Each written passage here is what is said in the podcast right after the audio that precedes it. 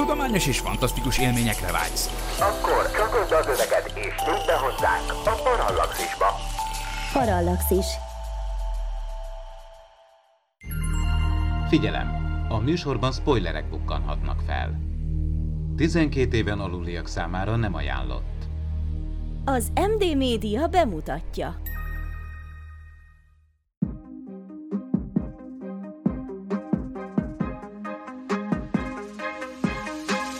Tudományos és fantasztikus élmények Klaudiával, aki földrajztanár, Miklóssal, aki fizikus, és Ádámmal, aki nem. Ez itt a Parallaxis, az MD Média tudományos és fantasztikus podcastje. Szeretettel köszöntök mindenkit, ez itt a Parallaxis 53. adása, a mikrofonnál Horváth Ádám Tamás. Nagyon régen vártam ezt a beszélgetést a 2003-ban megjelent a Mag című filmről, amely történet egy fikciós küldetést követ nyomon a Föld középpontjába, ahol egy csapat tudós megpróbálja nukleáris robbantások útján újraindítani a Föld magjának forgását, elkerülve ezzel az emberi civilizáció végét. Mai műsorunkban tehát az általam rendre a világ legtudománytalanabb tudományos fantasztikus katasztrófa filmjeként apostrofált alkotás, az abban felvázolt történet, látvány és megjelenített technológiák tudományos megalapozottságát vizsgáljuk majd állandó partnereimmel, a téma tudományos vizsgálatában ezúttal is beszélgető társam lesz. Ivan is Rigál Klaudia földrajztanár, a Bakonyi Csillagászati Egyesület alapító tagja. Szia Klaudia! Sziasztok! És Vince Miklós fizikus és klímakutató, az MTA ELTE elméleti fizikai kutatócsoportjának tudományos főmunkatársa. Szia Miki! Hello, sziasztok! Még mielőtt belekezdenénk, szeretném felhívni a kedves hallgatók figyelmét, hogy támogatásotokkal nagyban hozzájárulhatok tudományos ismeretterjesztő munkánkhoz és a Parallaxis univerzum tágulásához. A részleteket megtaláljátok a donate.emtv.hu címen. És még egy izgalmas programajánlóval is adós vagyok, ugyanis október 17-én a Friends of Star Trek nevű eseményen vendégeskedik a Parallaxis, ahol Csaba és Miklós megvizsgálja, hogy mi történik a Star Star kapcsolatfelvétel című nyolcadik mozifilm, valamint az Enterprise című sorozat között. A naprendszer és távolabbi világok benépesítéséről, az első emberi kolóniák létrejöttéről október 17-én vasárnap délután a Vault 51 Gamer Barban az Oktogonnál. A Star Trek szerint tehát 2063-ban megtörténik a kapcsolatfelvétel a vulkániakkal, aztán majd száz évvel később felszáll az első ötös fokozatra képes csillaghajó, az NX-01-es Enterprise 2151-ben. A valóság és a fikció kapcsolatát majd az eseményen Csabával megbeszélitek, de mondd kérlek Miklós, a valóságban szerinted a vulkániak nélkül mennyi esélyünk van kijutni a csillagokba, esetleg lehagyni a Voyager szondákat? Ö, időkérdése a dolog, szerintem van rá esély, a bővebbi, további gondolatokat, mert ugye persze valóban meghallgathatjátok, amikor Csabával megbeszéljük, Szerintem még az is lehet, hogy a gyerekeink generációja megéli azt, hogyha nem is emberek, de az embereknek valami küldeményei eljutnak a csillagokhoz. Izgalmasan hangzik, no de most térjünk vissza a Földre az űrből, hiszen bolygónk magja felé vesszük az irányt a Vergilius fedélzetén, és kezdődjék hát az utazás a Föld középpontja felé. Verne Gyula pedig egy másik idővonalon 1864-ben most tépi szét a kéziratot. Bár meg kell hagyni a témában vannak meredekebb alkotások is, mint a Paramount Pictures által jegyzett a mag. A 2003-ban készült katasztrófa film maga a tudományos katasztrófa. Persze ettől még jó magam is egyfajta perverz vonzódást érzek arra, hogy időnként újra nézzem. Egy szó, mint száz mai műsorunkban megvizsgáljuk ennek a csodás mozifilmnek a tudományos tudományos megalapozottságát. Kezdjük az alaptézissel. Le tud-e állni egyik pillanatról a másikra a Föld magjának forgása, és amennyiben leállna, ilyen hatásokat tapasztalnánk-e, mint amit a filmben is látunk? Most, hogyha egy rövid és tömör választ szeretnél a kérdés első felére adni, tehát arra, hogy le tud-e állni egyik pillanatról a másikra, és itt tényleg szó szerint értsük az egyik pillanatról a másikra kijelentést, akkor igazából az a válaszom, hogy nem. Tehát egyik pillanatról a másikra azért nem tud leállni. Ez, ez hosszú millió éveknek a folyamata. Természetesen egy, egy bolygónak a magja képes kihűlni, ahogy azt látjuk például a, a Mars esetében, Még egyszer mondom, ez azonban hosszú, sok millió évnek a, a folyamata kell hozzá, másrészt pedig rengeteg-rengeteg hatás. Most, hogyha megint a Marssal példálózok, akkor ugye az csak fele akkora, mint a Föld. Ez nagyon sokban hozzájárult ahhoz, hogy a Marsnak a magja leállt. A, a másik, hogy hát ilyen hatásokat tapasztalnánk-e, mint amit a, a, a filmben is látunk, Hát er-, erre megint csak azt tudom mondani, hogy nem vagy nem feltétlenül. Én is azt gondolom, hogy hát alapjában a film az nyilván baromság sok szempontból, hogy a Föld magja egyik napról a másikra leállna, az nyilván elképzelhetetlen, Viszont azt hozzátenném, hogy olyan már a Föld történetben többször is volt, egyébként az emlegetett Mars esetében is, de mondom, a Föld esetében is előfordult, hogy a, a Föld mágneses tere irányt váltott. Tehát nem az, hogy kikapcsolt a Föld mágneses tere, de irányt váltott. Ugye, de hogy függ össze ez a maggal? Tehát miért beszélek én a mágneses térről, amikor ugye a magról akarunk beszélgetni? Hát ugye azért, mert ugye arról van szó, amit egyébként, hogy mondjuk valami jót is, a film az helyesen megragadja azt, hogy a, a Föld magjának milyen a szerkezete. Ugye van a belsejében egy szilárd mag, ugye hiába több ezer fokos, és van fémből van, de mégsem olvat, mert akkora a nyomás, hogy a szilárd, a magnak a belső része, és akörül van egy folyékony, olvat fémes rész, és ez az olvat fényes ionizált valami, az körbe-körbe áramlik, és ez kelti, ugye, mint a dinamó, úgy is hívják, hogy magnetohidrodinamó, ez kelti a Földnek a mágneses terét. Na most azt ugye tudjuk, hogy persze az, hogy, hogy, hogy a körbeáramlás iránya határozza meg azt, hogy hogy áll a mágneses tér, és arra viszont van bizonyíték, és néhány tízezer évente elő szokott fordulni, de, nem, de, de az az legérdekesebb, hogy nem szabályos időközönként, hanem kvázi véletlenszerűen, úgy is mondhatjuk, hogy kaotikus módon, hogy irányt vált, tehát ami eddig északi pólus volt, az az a déli pólus lesz. Ez ugye pontosan annak felel meg, hogy, a, hogy az köráramnak az iránya megfordul. Na most ez marha érdekes, és ez, ez ugye többször is többször is előfordul, de pontosan ezt kell megérteni, hogy bár az irányváltás többször megtörtént, de ez nem úgy történt, hogy megállt az áramlás, és elindult a másik irányba, hanem úgy történt, hogy mint egy pörgettyű valahogy megfordult a földtörténet során sokszor már ez az irány, de nem úgy, hogy közben bármikor, akár csak egyetlen percre leállt volna eddig a Föld magjában ez a köráramlás. Az biztos, ahogy Claudia is mondja, hogy a Mars az kihűlt, mert a Mars pici, szerencsére a Földbe, és akkor ettől ugye aztán megszűnt ez a, ez a köráramlás a belsejében, és megszűnt a mágneses tér, és hát ugye csúnya világ lett ott, de a Föld esetében ez, ez a veszély, ez hát szerintem a belátható időn belül, ami alatt mondjuk évmilliárdos skálát értünk, vagy legalább 100 millió éveket, ez nem fenyeget ez a veszély. Mennyire jó szuperhős név, hogy magnetohidrodinamó, nem? Tehát tudom, hogy az X-Menben van egy magnetó, de, de azért ez, ez, ez például ez egy olyan, olyan dolog, amit ezt, ezt a film kihagyta, ezt a, ezt a magas labdát. Ezt a magas labdát. Így van, így Igen, van. lett volna még benne lehetőség. Én, én azért még kreténebb belementem volna, ha már egy ilyen filmet kell készíteni. Na erre majd visszatérünk, de uh, most mindketten mondtátok, hogy ugye függ a, a, a nagyságtól, ha jól értem, tehát egy bolygó nagyságától, igen, igen. Hogy, hogy mennyire stabil a magja, tulajdonképpen, tehát hogy van egy limit, egy alsó limit, ami, ami alatt, ha túl kicsi egy bizonyos bolygó, akkor úgy biztosra vehetjük, hogy, hogy ennek a magja majd előbb-utóbb ki fog hűlni, vagy azért ez más hatásoktól is függ. Na most kezdjük akkor ott, hogy van egy ilyen fogalom, hogy differenciálódás, és most egy nagyon csúnya szót mondtam, úgyhogy mindjárt megmagyarázom. Tehát ugye amikor egy égitest kialakul, főleg, hogyha már elég nagy, akkor a benne lévő anyagok, azok differenciálódnak, vagyis elkülönülnek benne. Ez azt jelenti, hogy a nehezebb anyagok, mint ugye például a fém, azok lesüllyednek, és ott alkotnak egy központi magot.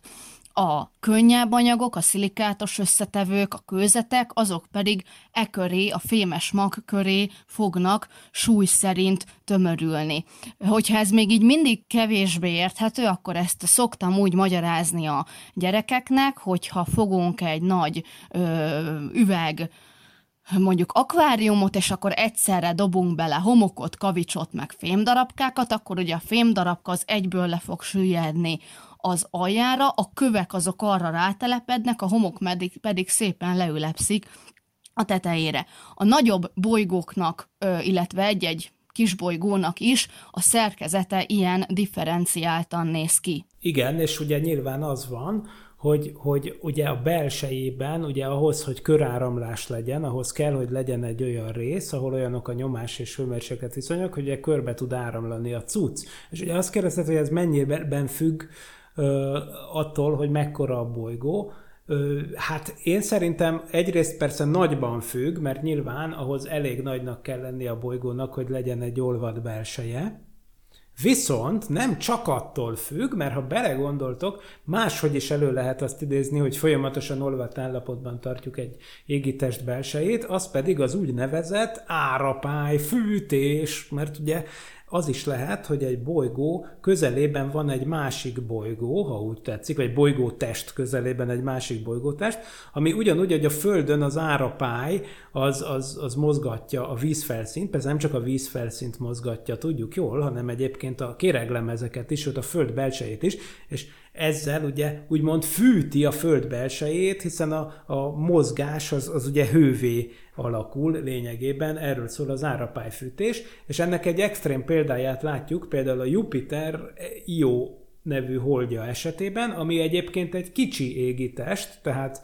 a, a, az alapján egyébként nem kéne, hogy olvat legyen a belseje, önmagában, viszont annyira közel van a Jupiter, hogy a Jupiter, mint bazinai gravitációs test, test az így rángatja, és nem hagyja megszilárdulni a belsejét ezáltal, és valóban annyira, annyira nem, hogy konkrétan az az egyetlen hely a Földön kívül, ahol működő vulkánokat lehet megnézni a naprendszerben, tehát ott rendszeresen, folyamatosan vulkánkitörések mennek össze-vissza, pedig az egy kicsi égi test, szóval vannak ilyen, ilyen lehetőségek is, de hogyha ezt leszámítjuk, akkor valóban az van, hogy a kis égi testek hamarabb kihűlnek. A Holdnak Igen. is volt meleg korszaka, mármint hát most ezt nem tudom, hogy mennyire, hogy most elkanyarodjunk ebben az irányba. de mindegy, szóval hogy egy magas hőmérsékletű korszaka volt a Holdnak is, de hát ugye most már csontszáraz a belseje. Én még gyorsan annyit tennék hozzá, hogy ugye a Földnél például a mágneses mezőnek a hát úgymond a jelenlegi kinézetéhez nagyban hozzájárult a holdnak a kialakulása is. Ugye a holdunk az úgy alakult ki, hogy a földet súrolva eltalálta egy körülbelül mars méretű, tehát a földhöz képest fele akkora égitest, a Teia Fantázia nevű égitest, és ez az ütközés is hozzáadott némit a Földnek a mágneses mezejéhez. De akkor tulajdonképpen kijelenthetjük, hogy a Marsnak pekje van, mert nincs egy legalább ekkora kísérője, mint nekünk a Hold, vagy legalábbis a maga nagyságához képest, vagy mondjuk ez nem segítene a Marson? Nem, a Marsnak az a baja, hogy pici. Igen, de szerintem segíthetne rajta. Tehát a Földnek biztos, hogy egy nagy szerencséje, hogy van a Holdunk egyébként. Ez többször is kiderült a földtörténet során, és szerintem a Marsnak is jól jött volna valami komolyabb. Tehát lehet a Marson szerintem, nem számoltam ki nyilván, de lehetne a Marson akkora árapályfűtést csinálni, hogy az Io esetéhez hasonlóan olvat maradjon a belseje. Az Io az kisebb, mint a Mars egyébként, és mégis olvadt a belseje. Tehát vala, valami bazi nagy holdat oda vontott az ember a Mars mellé, akkor hát lehet, hogy lehetett volna valami ilyet csinálni, de Hát ez érdeklődés hiányában ez elmaradt. Erre az akcióra még a Paramount Pictures sem vállalkozott volna. Szegény Marsnak csak két befogott aszteroidája van.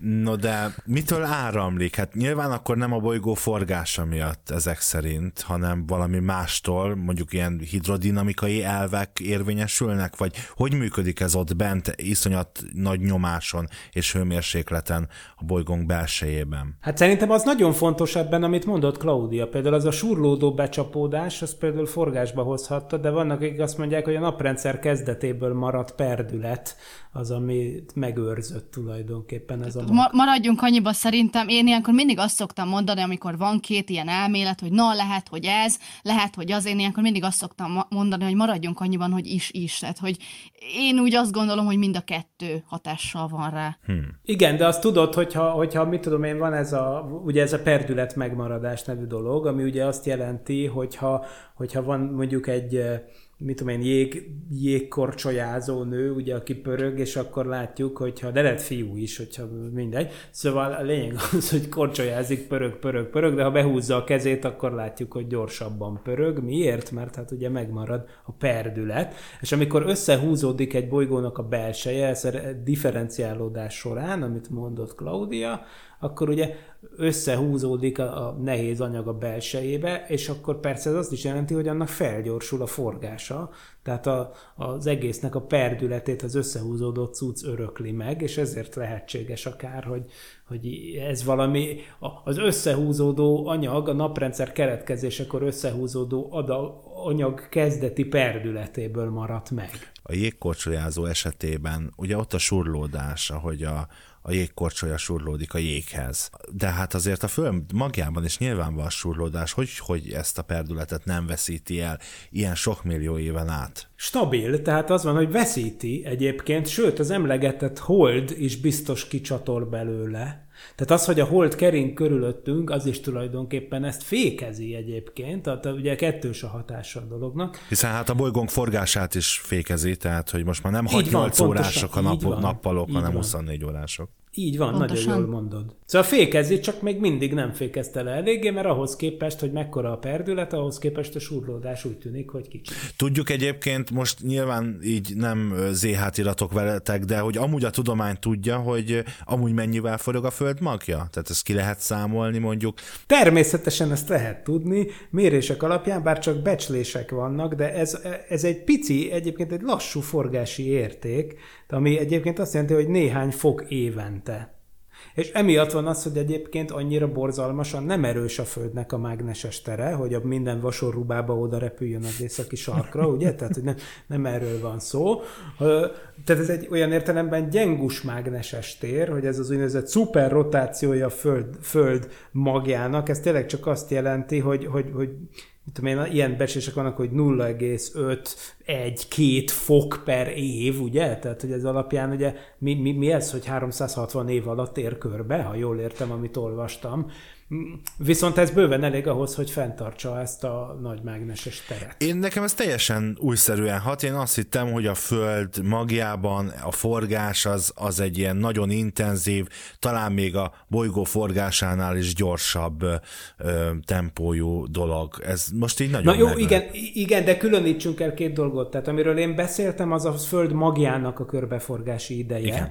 Az nem azonos azzal, hogy az olvat magban a körbeáramlási ideje a, a, az olvat, olvat fémes anyagnak az mennyi idő. Az, az persze sokkal, az persze sokkal gyorsabb. Természetesen. De, de az az érdekes, amit mondok, hogy maga a mag is forog körbe. Nem tudom, hogy ez benne volt a filmbe, de hogy, hogy, hogy maga a mag, az forog amúgy a Földhöz képest szintén, ami, ami egyébként meg hoz, belejátszik abba a dologba, amit korábban említettem, hogy nagy ritkán előfordul, hogy irányt vált a mágneses tér, mert ez az egész mag át tud fordulni egy másik irányba. Tényleg, mint, egy, mint azok a fajta pörgetjük, amik ilyen fából készülnek, ilyen félgömb alakúak, és kidolgoznak kilóg az aljukban egy pöcök, tudjátok, amiket ha elég gyorsan megpörgeted, akkor fejre tud állni, és aztán így egy idő után, amikor lefékeződik, akkor visszaáll a másik irányba, tehát így több stabil állapota van. Ez például bizonyos szempontból egy meglepően jó modellje a Föld magjának, ami tehát bugdácsol, és hát ez azért tud problémákat okozni.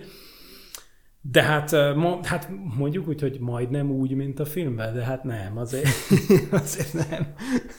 Na jó, meneteljünk akkor a fantasztikus film fele, és vegyük alapul, hogyha tényleg leállna a bolygó magjának forgása, akkor lehetséges lenne ezt így egy nukleáris robbantással, vagy akár robbantásokkal újraindítani, és ha igen, akkor hát adódik a kérdés, hogy hány megatonnás robbanás kell, és uh, lenne elég tűzerőnk? Na most ugye megint röviden és tömören válaszolva az első kérdésre, tehát hogy egy nukleá, egy darab nukleáris robbantással újra lehetne indítani, megint csak a válasz nem. És akkor itt most hadd had fűzzem hozzá, hogy, hogy ez a tipikus ilyen, ilyen 90-es évek vége, 2000-es évek eleje című katasztrófa film, hogy van valami probléma, oldjuk meg egy atomrobbantással. Tehát ugye, neki. Azaz, azaz, az, a úgy, De tényleg. Azaz, pontosan, pontosan, ugye ez volt a függetlenség napjában, így van, atomot a bestiáknak, de ugye ugyanez volt a ö, katasztrófa film, ugye Armageddonban is, Ö, sőt a Dipping Packben is próbálkoztak vele, de ott legalább tudományosan adták elő. Tehát ott, ott azért sikerült némi tudományt kicsiholni, sőt elég jót. Szóval a lényeg a lényeg, hogy ez egy Bo- annyira... elnézést, bocsánat, bocsánat, ne arra, hogy a szabadba vágok. E- Ezt nem bírom elviselni, feldolgozni. Hát nem tudományos az, hogy amikor közeledik egy nagy aszteroida, és veszélyben a Föld, akkor elmegyek amerikai fúrótornyokhoz, és ott eh, fúrókat fogadok föl, mint NASA, hogy fölküldjem őket a világűrbe, hogy fúrjanak le az aszteroidába, hogy abban egy nukleáris eh, robbantást végrehajtva robbantsuk föl, mielőtt elérni azt a vonalat, hogyha jól pattan szét és robban szét az a aszteroida, akkor elkerülje a Földet. Hát ebben mi nem tudományos, Claudia? Semmi. Ez Igen. az, amikor, amikor könnyebb egy fúrót felkészíteni űrhajósnak, mint egy űrhajóst megtanítani fúrni. Fúrni, igen, pontosan.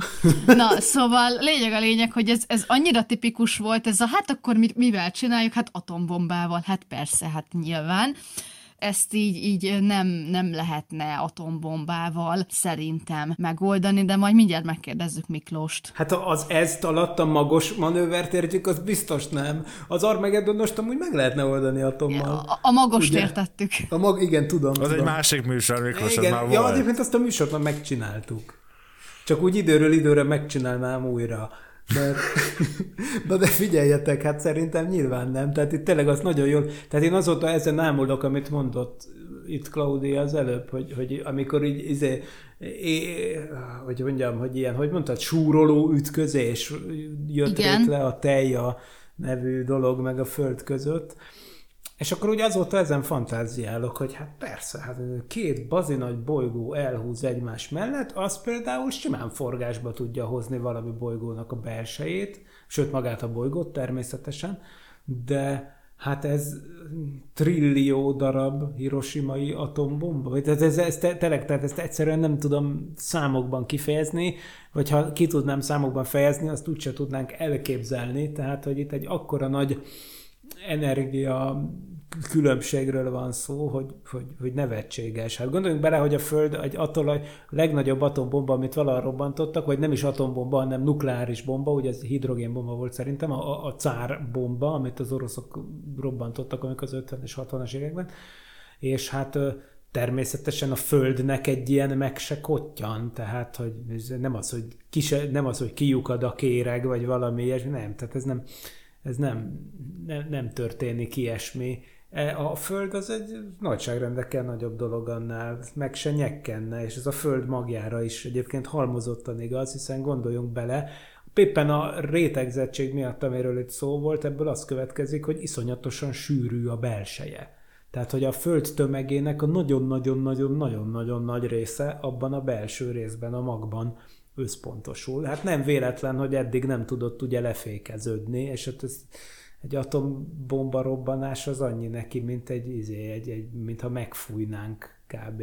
Szúnyogcsipés. Ja, az Igen, az, tehát, hogy, hogy a, annyira a Földnek a magja ugye olyan mennyiségű energiával bír, hogy ha leállna, most tényleg tételezzük föl, hogy leállna, akkor sem tudnánk egy darab atombombával, vagy még kettővel se újraindítani. De akkor tulajdonképpen viszont jól értem, és akkor visszautalva rád Miklós, a, azért lenne remény a, a bolygó magjának újraindítására, például, ha valahogy elreptetnénk mondjuk a Marsot a Föld mellett, vagy a Földhez elég közel, és az bebikázna a mi magunkat?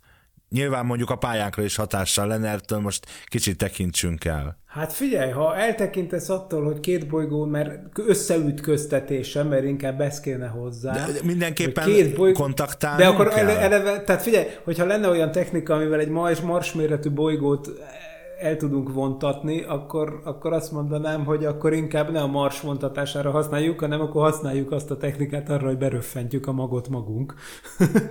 nem? De, de igen. De mondjuk csak vontatni ja, tudunk. Így, így, így, így be, ö, be, berántod, mint a fűnyirót? Igen, úgy gondoltam ezt így ez alapján, hogyha, hogyha ilyen szuper Kardasov ötös szuper civilizáció lennénk, aki izé bolygókat, bolygókat reggelizik, tehát hogy így semmiért, akkor, akkor valószínűleg meg tudnánk oldani.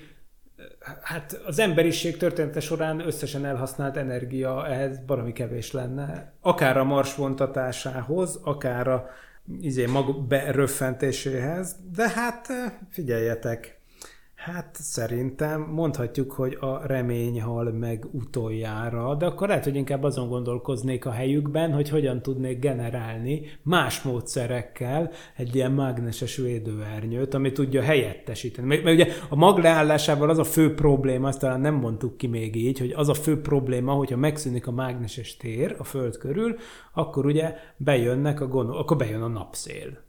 Ugye, És akkor úgy járunk, mint a Mars. Szép lassan elveszítjük a légkörünket. Igen, csak előbb még kihalunk, és akkor... A sugárzás miatt. Nincs, aki használja ezt a többes szám első szemét. Na jó, térjünk egy kicsit át a konkrét filmre.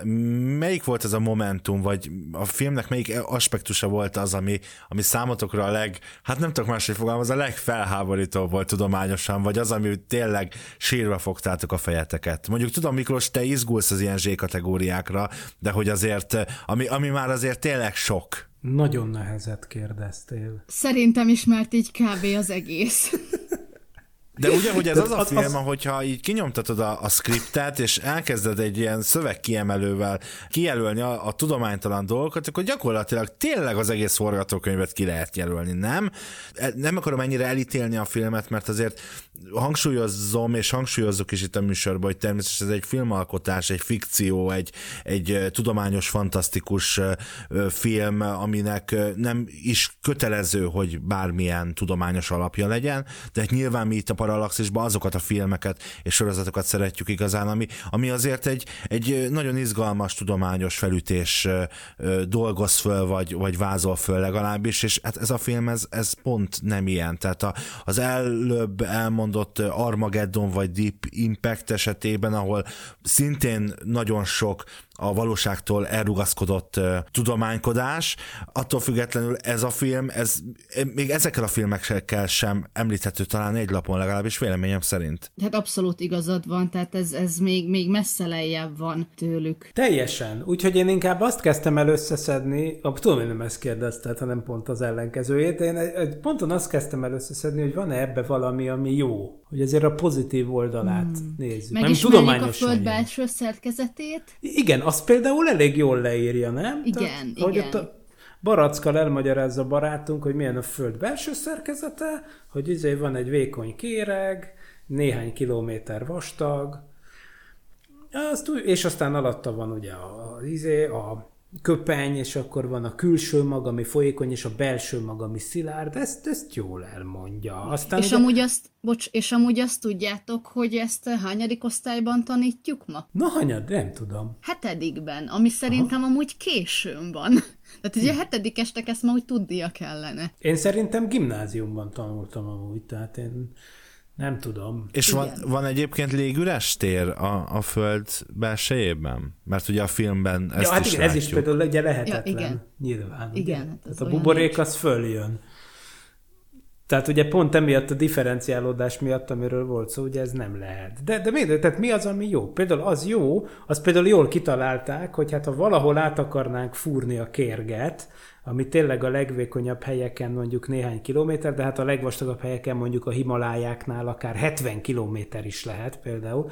Tehát akkor nyilván az óceánajzatra mennék, mert ott a legvékonyabb, és ráadásul azt is jól gondolták, hogy a Mariana árokban kell, ami a föld a tengerrajzatnak a legmélyebb pontja, ugye? Igazából azt is jól gondolták, mert egyrészt, hogy eleve közelebb vagy a célhoz, hogyha oda mész, és másrészt ott meg tényleg, tényleg el van vékonyodva azon a területeken a, a, izé, a, a kéreg, tehát például, ez például nem volt egy baromság, hogy onnan küldjék le. Igaz? Tehát erre, e, a, a, a tengerszint alatti több mint tízezer méteres mélységből, hát ott kell a legkevesebbet fúrni, hát ez például remek.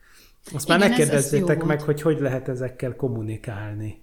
Tehát, hogy hogy ja, igen, igen, ez a másik probléma a filmnek, hogy ott vannak 5000 kilométer mélységben, és gyakorlatilag mégis tökéletes a rádió kapcsolat a felszíni irányító központtal. Tehát ezt így én se értettem. Igen, vagy... Na jó, hát ha már oké, de ha átállunk, mert kb. szerintem ezzel kb. be is fejeztük azt, hogy mi az, ami jó, tehát, hogy mi, mi, mi az, ami, ami úgy tudományosan rendben van. Tehát nem mondanak nagy baromságokat a Föld belső szerkezetéről, és jól mondják, hogy milyen vastag a kéreg, és azt is jól mondják, hogy, hogy hát igen, ezt nehéz lenne átfúrni, és hogy a legmélyebb, ahova ember lejutott, az mondjuk 10 kilométer mélyen van. Ez is igaz, most ehhez képest ugye ez még messze nem a, a legalja, de nem úgy, hogy ember, bocsánat, hogy az emberek által lefúrt bármi lejutott oda az, az olyan 10 kilométer, ha jól tudom. De hát innentől kezdve egészen fantasztikus dolgok történnek. A film koncepciójának van egy sarokpontja, méghozzá az, hogy bármi történik, és bárhogy tudománytalankodunk, attól függetlenül mindenképpen meg kell oldanunk, hogy ezek a szereplők lejussanak a föld középpontjába, és ezt az írók úgy gondolták, hogy ezt azzal oldják meg, hogy lesz egy nyomásra, egy elő, erőhatásra keményedő anyag, amiből ugye ez a szerkezet épül a Vergilius, amivel ugye lemennek bebikázni a föld magját. Tehát a lényeg az, hogy viszont ez sem tűnik azért nagyon tudományosan megalapozottnak, de számomra még mindig ez áll a akár lehetséges dolgokhoz a legközelebb. Mennyire lehetséges egy nyomásra keményedő anyagot létrehozni, mondjuk egy későbbi, akár későbbi technológiai tudásunkkal? Ugye a, az angol eredeti szöveg erre a nyomásra keményedő anyagra ezt az unoptainium nevű anyagot találta ki, ami hát tulajdonképpen ez, ez a, na még egyszer próbálom kimondani, ez az unoptainium, ez egy ilyen angol-latin szójátékból képződött fantázia név tulajdonképpen. Most, hogyha nagyon az etimológiába belemegyek, akkor van ez az unobtainable, remélem jól ejtettem ki, megszerezhetetlen, és a latin ium szavaknak az összetétele, ami ugye általában ezeknek a kémiai, tehát ugye uránium, stroncium, ugye kémiai elemeknek a, a, a vége. És lényeg a lényeg, hogy a, a, amúgy az avatárban is e, ez jelent meg, ez az anyag, a, illetve ugye a magban használták, viszont a szinkronos változatban ö, inkább ilyen indiai nevet kapott, ez volt a párja nincium. Úristen, Igen. én nem hallottam még magyar szinkronnal. Ez van benne? Hát ez szenzációs. Ú, az, a, igen, a, egyébként a szinkron, a szinkron meg, nagy szinkron megfejtések is megérnének egyszer egy beszélgetést. Viszont, viszont még nem szeretném elengedni ezt a témát, mert Jó. arra azért nem kaptam én itt a laikus választ, hogy, hogy ez a nyomásra keményedő anyag azért mennyire áll közel a valósághoz. Hát létezhet. Lét, szerintem tehát nincs, tehát van ilyen, hogy nyomásra tud keményedni egy anyagfajta. Az egy más kérdés, hogy milyen mértékben én, én, én most, most ennek nem néztem utána, de én őszintén szólva ezt abszolút elképzelhetőnek tartom, hogy létezik ilyen bizonyos szinten, tehát bizonyos nyomás küszöbértékek között. Azt viszont egyáltalán nem tartom elképzelhetőnek, hogy ez abban a nyomástartományban érvényesül, amiben itt amiről itt szó van. Tehát, hogy azok az elképesztő nyomások, amik a Föld belsejében vannak, azok, hát hogy mondjam, tehát, hogy lényegében minden általunk ismert szilárd anyag.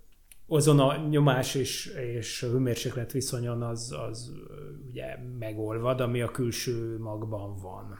Tehát most, most lehet, hogy ez egy túlzó kijelentés, lehet, hogy valaki majd beírja felháborodottan, hogy de van valami nem tudom milyen fantasztikus ötvözet, ami, de, de nem, én nem tudok ki erről, tehát itt, itt ezt én szerintem nem lehetne ezt a dolgot ilyen szempontból technikailag végrehajtani azt a fizikai elvet, hogy létezhet olyan, ami nagyobb nyomásra megkeményedik, azt mondom, igen, de, de azt mondod, hogy, hogy ja, és, és hogy ezt egyébként úgy kell elképzelni, hogy azt az írtozatos nyomáson és azon a, a hőmérséklet, ami a föld belsejében van, hogy azon kell működnie, hát arra azt mondom, hogy hát azt nem, azt nem, nem gondolnám. Igen, ezzel teljesen egyetértek azzal, amit Miklós mond. Tehát én is, én is abszolút úgy gondolom, hogy, hogy feltalálhatunk olyan anyagot, ami nyomásra keményedik, de hogy, de hogy azzal a, a, a föld magjának a, a, a belsejébe és az ottani nyomást kibírjuk, az, az teljességgel lehetetlennek tartom. Plusz ugye hát nem csak a nyomást, hanem a hőt is, tehát azért ott több ezer fokok vannak. És a Vergilius kapcsán még egy dolog felmerül bennem, ugye ez a, ha jól emlékszem, ez valami ultrahangos vájó szerkezet volt, amivel ugye utat vájtak maguknak a, a föld magjához vezető úton. E, ezt egy kicsit vizsgáljuk meg. E, hát én azt mondom, hogy minden csak energia kérdése, mert hát ugye az ultrahangos fogkő leszedés, az például egy jó cucc. Ugye azt gondolja a hollywoodi izé, hogy ez az egész ugyanez nagyban, hogy ezt felskálázzuk, hát kicsit több energia kell hozzá, de hát amúgy miért ne lehetne szétrázni egy követ. Hát ez a kicsit több energia kell hozzá, ugye ez megint csak itt a probléma, tehát hogy nem az alapelvel van probléma, természetesen lehetséges, legalábbis bizonyos keménységű kőzeteket ultrahanggal szétszedni. Ugye mindez attól függ, hogy az adott e, anyagszerkezetnek ugye mi a saját rezgési frekvenciája. Ugye nem bonyolult dolgok ezek, ugye vannak itt ilyen molekulák közti kötések, meg mit tudom, vannak ilyen, ilyen különböző dolgok, és akkor persze bizonyos fény, vagy akár hang, mint ez a, e, ebben az esetben ugye nyomás hullámmal, hogy a megfelelő frekvenciával böködjük a dolgokat, akkor és megfelelő intenzitással, akkor, hogyha pont eltaláljuk a megfelelő rezonanciákat, akkor elképzelhető, hogy, hogy szét tudunk porlasztani valamit. Igen. Tehát a maga az alapelv az igazából persze, hogy létezik, természetesen. Csak hát ugye megint, ahogy mondod, tényleg az, hogy így gyorsan kell menni, iszonyatos, felfoghatatlan mennyiségben kell aprítani az anyagot, ráadásul ne felejtsük el, nem győzzük ugye hangsúlyozni, hogy a föld belsejében egyre nagyobb a sűrűség, tehát hogy iszonyatosan nagy sűrűségben van jelen az anyag, tehát megint csak ugye nagyságrendi eltérésekben vagyunk a világtól, ilyet nem tudunk csinálni. És hát ne felejtsük el, hogy egyébként hiába van baromi meleg, azért tényleg például a Föld legbelsejében levő mag, az azért, és akkor ez egy válasz egyébként a korábbi nyomásra keményedős kérdésre, hát gondoljatok bele, hogy a Föld belső magja az azért szilárd, mert hiába ott van a legmelegebb, de akkor a nyomás is, ugye, hogy nagy nyomáson ugye az olvadáspont is magasabbra kerül. Tehát hiába, hiába van rohadt meleg, de mégsem olvad meg a föld magja, mert annyira nagy a nyomás, hogy a legbelseje a szilárd tud maradni. Most képzeljétek el, hogy mennyire lehet sűrű az az anyag. De és hát ez nem. Tehát ez nem az, amit az ultrahangos fogkőleszedés az keresztül tud vinni. De tulajdonképpen jó ötlet volt, mert ugye két dolog jöhet ilyenkor szóba, hát vagy ez, vagy a lézer, és hát azért a lézerre nem sokra mentek volna. Ugye? De a lézer is benne volt a filmben. Tehát volt valami olyan Igen. rész, amikor... Ugye? Az hogy Igen, volt? hogy ugye amikor mentek lefele, és ugye belefúrtak egy ilyen üres ilyen, ilyen geódába gyakorlatilag. Az és mi, mi az... geóda? Az miért magyarázd Az mi? Hát, mi az? Az, e, az egy kristály, biztos láttál már különben geódát, ez több különböző kristály lehet, ugye fél, uh-huh. félbe van vágva, és akkor tudod, a, a külseje az ilyen ö, rendesen szilikátos, és a belseje meg, meg kristályos, és ilyen ah. kis kristály darabkák vannak benne. Tök jó, mert most így ezt így el tudtam képzelni, tehát ez a formátum, ugye, ahogy Ádám szokta mondani, annyira tökéletes, hogy kép sem kell hozzá. Most így megjelent. Ez remélem egyébként helyesen megjelent a képzeletemben egy Geóda. És akkor ott, ott van, hogy ebbe a geodába, hogy belefúrnak, az tönkre teszi a fúró lézereket, plusz kapnak egy kis lávát a, a nyakukba. Egyébként ebben is van egy ilyen logikai bukfenc, nem? Mert hogy ugye arról szól ez a jelenet, hogy ugye ebben, a, ebben tulajdonképpen egy légüres térbe esnek bele tulajdonképpen, ha, ha jól Igen. értelmeztem, ugye a geóda belsejében és ugye azért kezd el a láva becsöpögni, mert ugye, vagy azért kezd el befolyni, mert ugye átlukasztották, ahogy bejöttek. Na de tulajdonképpen valójában fizikailag, hát abban a pillanatban, hogy gyakorlatilag utat törnek maguknak, abban a pillanatban az nagyon gyorsan megtelik lávával, hiszen a nyomás Pontosan. az kiegyenlítődik. Sőt, hogyha most én nem? nagyon szigorú akarok lenni, akkor ugye nem is lávának hívjuk, hanem ugye magmának, mert ugye láva az már akkor láva, amikor a vulkánból kifújt, ki, ki, kifújt kifújt, kifolyt. Na, de amúgy igen, teljesen igazad van. Fú, de az, az, az milyen volt, amikor a mikrohullámú sugárzás lepörkölte és összeomlasztotta a Golden Gate Bridge-et. Azért az megér egy misét még, nem? Arra emlékeztek arra a pillanatra? Ugye egyszer az történik, hogy a Földnek a mágneses tere az ugye éppen jól megszűnik, mármint úgy lokálisan, mert hogy egyszerűen valahogy úgy képzelik a hollywoodi barátaink, hogy a mágneses tér megszűnése az olyan, mint hogyha valami ilyen terítő úgy először úgy helyenként kiukadgatna. Ugye ez nem ilyen, persze, ezt hagyjuk is. Mint az ózonjuk, összekeverték az ózonjuk. Ja, lehet. De egyébként lehet, hogy a ózon is benne volt, nem tudom, kicsit félálomban néztem már, azért ez hozzátartozik az igazsághoz, de szerintem úgy volt pont jó. Na és akkor az a lényeg. Minden néző így hogy... van vele, aki látta a filmet. és ott megjelent egy lyuk, hol máshol, mint San Francisco fölött, ezek előszeretettel szeretik lezúzni a kaliforniai városokat, ugye, ezekben a filmekben, Na, és, és San Francisco sem maradhat ki természetesen rendszerint. És meg New York, tudod, szabadságszobor mindig ledől. Mindig megkapja, mindig megkapja. Na igen, de Los Angeles-t azt nem szokták bántani, de most arra is majdnem ráejtettek egy űrrepülőgépet ebben a filmben az elején, de mindegy. Szóval San Francisco kinyílik a lyuk, és akkor az égből ott bedől a mikrohullámú sugárzás, amiről persze jól tudjuk, hogy halálos, olyan értelemben, hogy hát nem, nem szeretik az élő sejtek, de hát azért nem olyan mértékben de halálos a díl. Tehát, hogy ez nem az volt, hogy amikor az Apollo űrhajók kirepültek a Föld mágneses teréből, akkor mindjárt elporlattak, meg az emberek meghaltak. Ugye jól tudjuk, hogy nem történt ilyen. Ehhez képest itt, amikor megszűnik a Föld mágneses tér, bejön a mikrohullámú sugárzás a nap felől, és az elég ahhoz, hogy gyakorlatilag rozsdásra porlassza a, a Golden Gate hidat, és a, természetesen az autósok belepottyannak, meg az emberek, meg mindenki szörnyet hal, ahogy ennek lennie is kell. Tehát valamilyen ikonikus épületnek mindig el kell pusztulni. De hát természetesen, ugye mondom, például egy jó érv az, hogy hát szerencsére az űreszközök például egy jól mutatják azt, hogy azért, meg az emberek, akik eljutottak oda, hogy azért a Föld mágneses terén kívül és oké, okay, nagy a kozmikus sugárzás, nagy, durva, nem szereti az élő szervezet, de azért ez nem így történik, hogy hússal porradnak az utcok. Hát ez jó hír. Viszont műsorunk végéhez közeledve arra kérlek titeket, néhány mondatban értékeljétek a filmet, mint tudományos, mint pedig mozi élmény szempontjából. Hajaj, tízes skálán így, hát tudományos szempontból, ha, ha beleszámítom azt, hogy hogy a föld magját amúgy nagyon jól megismerteti a, az átlag emberrel,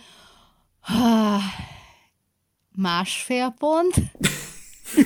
De, de tudjátok, sokszor mondtam már, hogy én vagyok az, aki, a, aki le, lepontozza, tehát hogy, hogy, hogy nem, nem vagyok olyan kedves, mármint a filmekkel. És nem szerepelt benne Gary Sinise. Ja, igen, és Bruce Willis sem, mert az Armageddon-t amúgy meg fölpontozna. Na, jó, tehát, tehát tudományos szempontból nem. Na most nekem az volt a bajom viszont a mozi élménnyel, hogy, hogy olyan szinten nem tudtam elvonatkoztatni. Tehát ugye én ezt a filmet csak azért néztem meg, mert most itt beszélünk róla, különben soha az életbe nem jutott volna eszembe megnézni, mert már eleve tudtam azt, hogy tudományosan ez egy tudományos katasztrófa film. De mégis nagyon sokan szeretik. Szóval ez, ez körülbelül ez a... Hát azt nem mondanám, hogy elpazaroltam az életemből azt a két órát, mert ugye ez, ez olyan, mint amikor egy, egy egy író elolvas egy ponyvát, hogy tudja, hogy mit nem szabad írni. Tehát, hogy egy, egy, egy tudományokban valamennyire dolgozó emberke is megnéz egy ilyen filmet pont azért, hogy bele tudjon kötni. Tehát azért ez nem, nem volt időpazarlás.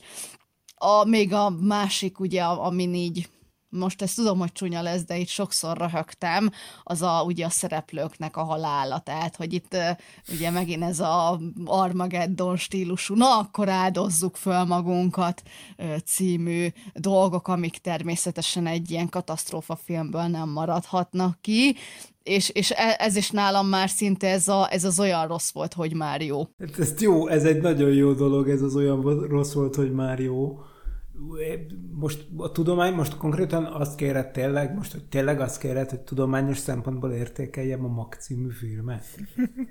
Hát figyelj, volt benne egy űrrepülőgép, ugye, ez jó. hát ugye volt benne... Meg lenne az a másfél pont nálad? Tudod mit? Nem. Na, tessék, nem, és még azt nem. hittem, hogy alá, én vagyok alá, az. Alá, alá pontoztam. Fél pont. De Ádám, te sem maradj ki ebből, mert neked is állást kell foglalnod. Mozi élmény szempontjából olyan gyanús közepes, mert minden klisé benne volt, ami kell. Tehát, hogy triviális karakterek triviális dolgokat csinálnak, tehát az összes ilyen hollywoodi hogyan főzzünk mozifilmet című dolog, ez benne volt, tehát minden kellett bele, kellett a nő, kellett a feka, kellett a probléma, kellett a, kell, kell a, izé a bajkeverő professzor, kellenek a hülye halálok, kellenek az, az összeomló ikonikus épületek, tehát minden ilyen kötelező elem az ki van pipálva, Na mindegy. Szerintem nem, ilyen értelemben nem rosszabb, mint a, mint a bármely. Tehát, hogy jó, oké. Okay. Mozélvény szempontjából négyes. De mivel én perverzióból szeretem ezeket nézni, nekem perverzömöt jelent, tehát a saját szubjektív skálámon viszont tíz. Az, hogy tudománytalan, az, az tényleg engem borzasztóan zavar, és nem csak az, hogy tudománytalan, mert nagyon sok film van, amit nem tudományos, és én sem vagyok tudós vagy kutató, de, de amikor tényleg minden mondaton fel tudok nevetni, nem sikerült ezt igazából jól megfogni. Én azt gondolom, hogy amúgy a készítők szándéka sem volt az, hogy ezt minél tudományosabb alapokra helyezzék, és hát mint szerintem a mai beszélgetésünkből kiderült, nem is lett volna értelme, mert tulajdonképpen magához a cselekményhez is annyi megoldást kellett találni az íróknak, amik, amiket nyilván csak borzasztóan elrugaszkodott, tényleg tudománytalan dolgokkal lehet. Az élmény szempontjából pedig azt gondolom, hogy engem eléggé idegesítettek a karakterek, nem tudtam megkedvelni őket, igazából mindenkinek a halálát kívántam csak. Mindenesetre köszönöm nektek, hogy sor került a film kibeszélőjére, mert hát nagyon-nagyon-nagyon régen vártam már, és ahogy sor került erre a kibeszélőre, ahogy sor került Claudia arra a repülésre, amiben az évadnyitónkban beszéltél. Kérlek, foglald össze pár szóban, hogy mit tettél, és, és mit csináltál nemrég, amiért én ennyire irigykedek. Na most itt van egy kis probléma, mert nem én repültem, hanem a férjem. Ö, ettől függetlenül nyilván el tudom mondani, tehát nem rám kell irigykedned, hanem é, a fér... Te nem kihagytad ezt, mert hogy akkor pár szóban azért összefoglalom a kedves hallgatóknak, ugye az első, az évad első adásában arról beszéltél, hogy hazánkban is lehet civilként vadászgépen repülni, és én úgy gondoltam, hogy erre te sort kerítettél, de hát akkor kiderült, hogy csak a férjed, hát hogy maradhattál ki ebből, Claudia? Hát úgy, hogy ez nagyon gyorsan jött ez az egész, tehát így, így kezdtünk utána nézni, most ugye így benne vagyunk ilyen repülésekben, ugye volt hőlégballonozás, siklóernyőzés, és így, így utána néztünk az interneten, és hát talált a férjem egy ilyen lehetőséget, hogy L-29-es delfin vadászgéppel lehet repülni, ha már mint hogy természetesen a pilóta repült, meg ülsz hátul, és azért nem repültem én, mert a pénztárcám némi nemüleg szűkös volt, meg a bankkártyám is. Úgyhogy... Milyen hosszú, bocs, milyen hosszú volt ez a utazás? Maga a repülés az olyan 20 perc, de ez ugye úgy nézett ki, hogy oda mentünk, akkor ott először is kapott egy, egy kiképzés, tehát hogy... Gondolom ejtőernyő, katapult. Ejtőernyő, ilyenek. katapult, hogy néz ki a gép belülről, mit csináljon, hogyha katapultálni kell, persze nem kell. Ne nyom meg a gombot! ne nyom, igen, az meg is volt, hogy így beült, és akkor hogy megmutatták neki az összes kapcsolatot, és így az volt adér, vagy, vagy az, azt mondták neki, hogy így semmihez ne nyúljál.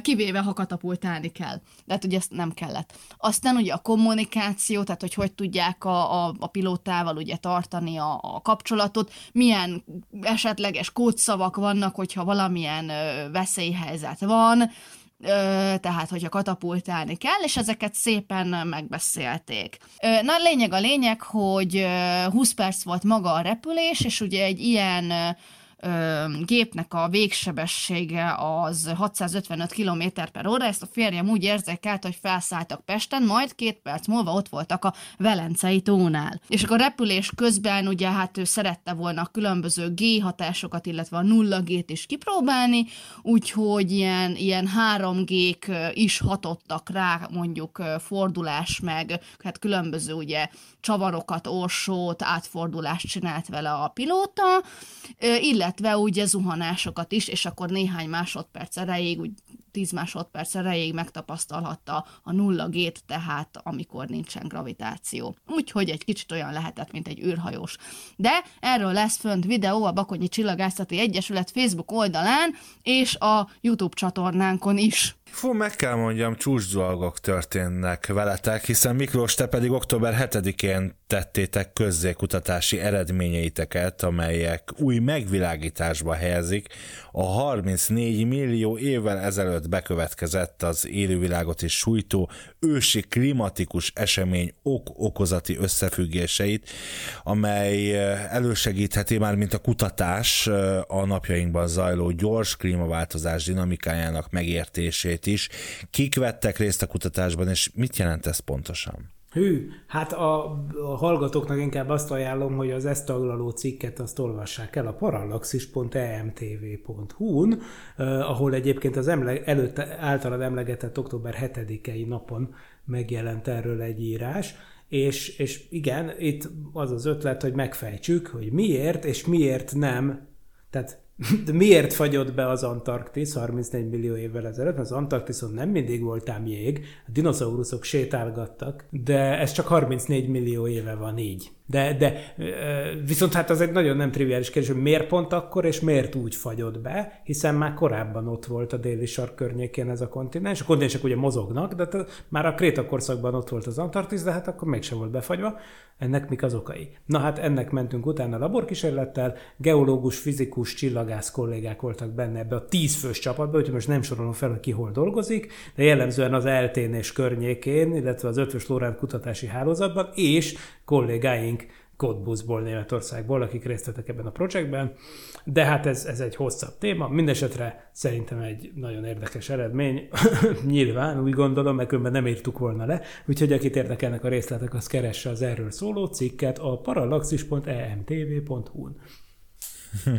Hát mindesetre nagyon gratulálok az eredményekhez, és hát hajts rá a Nobel-díjra, az nagyon sokat segítene patronálókat találni, vagy megdobná a lehetőséget, hogy mi is vadászrepülőgépen utazhassunk Klaudiába. Ja, ja, 10 millió svéd koronát rögtön be lehetne folyatni a Parallaxis kasszájába, persze. Ja. Igen, hát ti pedig kedves hallgatók, ahogy Miklós is mondta, részletesebben olvasnátok a kutatásról, akkor kattintsatok a parallaxis.emtv.hu oldalra.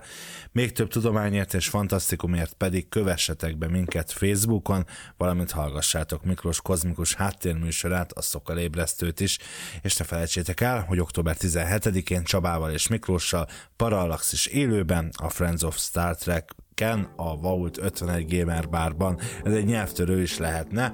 No, a következő Parallaxis Podcast pedig október 28-án érkezik. A műsorban az idei Nobel és Ig Nobel díjasokról fogunk beszélgetni, ez nálunk már csak hagyomány, egyfajta hagyomány is, és ugyancsak Claudia és Miklós társaságában fog ez megtörténni. Addig további kellemes podcast hallgatást kívánok, és ne felejtjétek, ez a formátum annyira tökéletes, hogy kép sem kell hozzá. Ivan is Rigel Claudia és Vince Miklós nevében is köszönöm a megtisztelő figyelmet. Sziasztok! Sziasztok!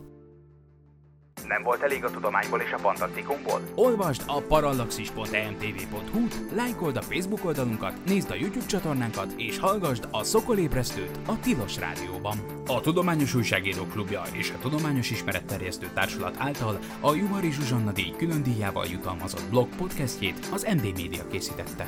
Kreatív producer Horváth Ádám Tamás. Hamarosan jön a következő rész. Jelenlegi működésünk fenntartásához és fejlődéséhez most a te segítségedre is szükségünk van. Ha szívesen olvasol, nézel és hallgatsz minket, arra kérünk, hogy támogasd a Tudományos Újságírók Klubja és a Tudományos Ismeretterjesztő Társulat által 2019-ben a Juhari Zsuzsanna díj külön díjával jutalmazott Parallaxis csapatát. Kattints a donate.mtv.hu oldalra, és adományoddal segítsd a tudományos és fantasztikus ismeretterjesztést, hogy közösen eljussunk oda, ahová még senki nem merészkedett. Köszönjük! donate.emtv.hu